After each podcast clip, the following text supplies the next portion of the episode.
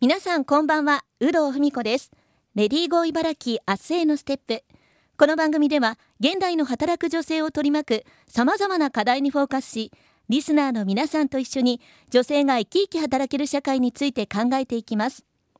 さて今回のテーマも海外と比べる日本人女性の働き方です。世界最大のクリルオイル供給会社アーケルバイオマリンの日本代表。今年で来日11年目を迎える山本ハンセンアネッテさんに今週もお話を伺っていきます。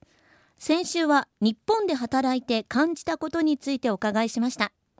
今週はノルウェーの働き方についてお伺いしていきます。アネッテさん今週もよろしくお願いします。宇藤さんよろしくお願いいたします。お願いします。日本の一般的な企業だとだいたい午前9時から午後5時が一般的なこの勤務時間なんですけどもノルウェーでの一般企業のこの働き方っていうのはどんな感じなんでしょうか？はいそうですね。少し会社によってもちろん違うんですけれども多くの会社さんは朝8時か9時スタートで、はい、午後、えー、3時か4時に仕事が終わるんです。早いですね。で結構早いです。だから、はい、プラスそうですね、ノルウェーの場合だと、大体皆さん定時の5分前ぐらいにもうさっさと片付けを始めるので、はい、結構あの定時になって皆さんがもうあっさり帰って、で、自分の趣味に時間を使うっていうのが結構一般的な働き方ですね。前回その残業に関する働き方の捉え方が違うっていうお話でしたけど3時以降に残る方っていうのはあんまりいないんですか、はい、えー、あんまりいないですね。その一つの理由としましては、はい、やはりマネージャーの責任の一つとしては、ちゃんと部下がちゃんと変えることなんですね。うん、だから、あの、ノルウェーの場合だと、むしろ産業しちゃうと、お給料がその間倍、2倍になっちゃうので、うん、やはりマネージャーとしては、しっかりとその産業代があんまりにも、こう発生しないように、ちゃんと部下を帰らせるこう義務があるんですね。うん、あ残業が普段のお給料の2倍になるんですか？えー、そうです。その時間が2倍になるので。うん、じゃあなるべくその残業させない方向に会社自体が持ってってるってことなんですね。えー、そうです。だからやはり多く産業してる人だと自分のスケジュールの 管理がうまくできてない方か、はいその上司が異常にタスクを振りすぎてるという2つのこう考え方に皆さん取られるので、まあだからその人の業務の量どうやってうまくスケジューリングができるのかというその上司のとの相談につながりますね。うん、ノルウェーの方の仕事に対するこう考え方とか捉え方っていうのはどんな風なんでしょうか？えー、そうですね。まあ、やはり、あの、ワークライフバランスは結構皆さん大切にしているかと思うので、うん、皆さん大体何かしらの趣味を持ってる方が多くて、はい、仕事終わったら、例えばご家族と何かアウトドアの、アクティブをするですとか、はい、えー、何かの、まあ、じそうですね、マラソンに出る人も多いイメージですし、はい、こう何かしらスポーツで結構アクティブな人が多いなという印象はあります。仕事は仕事と割り切って結構ライフの方に重点を持っているってことですかね。えー、そうですね。まあ、もちろん仕事が好きな人も、まあ、中には多いかなと思うんですけれども、うん、結構、まあ、バランスよく両方を大切にするっていうのが、まあ、皆さんの考え方の印象です。あのノルウェーではお休みだったりとか育休産休っていうのはどんな風になってるんでしょうか、えー、ノルウェーの場合だと6月からそうですね大体8月終わりまでがその皆さん休めれる期間として、あの1人当たり3週間が取れるんです。ね。はい、えー、3週間ですか？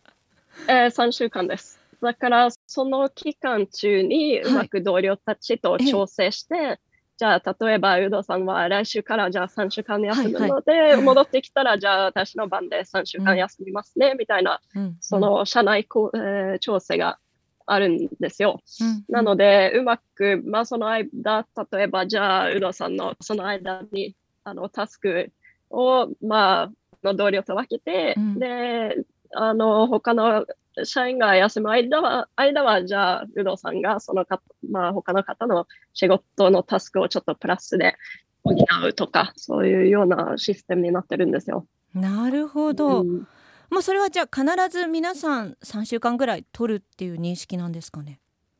えーそうですね。もう義務化されてるので、皆さん取ってます。うん。産休育休はどうですかそこも、はい、あの、一応法律として定うん。定められていて、もともとは1993年から、あの、男性でも育休が取れるようになっええているんですけれども、最初の頃は4週間えーだったんですが、でそこからは、あの、徐々に拡大されていって、はい。今は1人当たり15週間、えーうん。になってるんですね。はい。なので、一応、あの、男性でも女性でも必ず子供が生まれたら休まないといけないっていうような、えー制度になってます。これ女性の管理職だったりそういう割合っていうのはどうですか？えーそうですね。そこも結構ノルウェー、あの割と高いですけれども、あー一番最新の数字だと、はいえー、37%ぐらいはいの管理職は女性になってます。じゃあもうほぼ40%近くえなーっていて、あの管理職に女性がいるのが割と一般的ってことですよね。えーそうですね。もう結構、あうんの、当たり前ぐらい、あー女性リーダーも多い国ですね。うんうん、っていうことは、まあ、その産休育休の制度も整ってますし結婚や出産で辞める方っていうのも少ないっていうことですかね。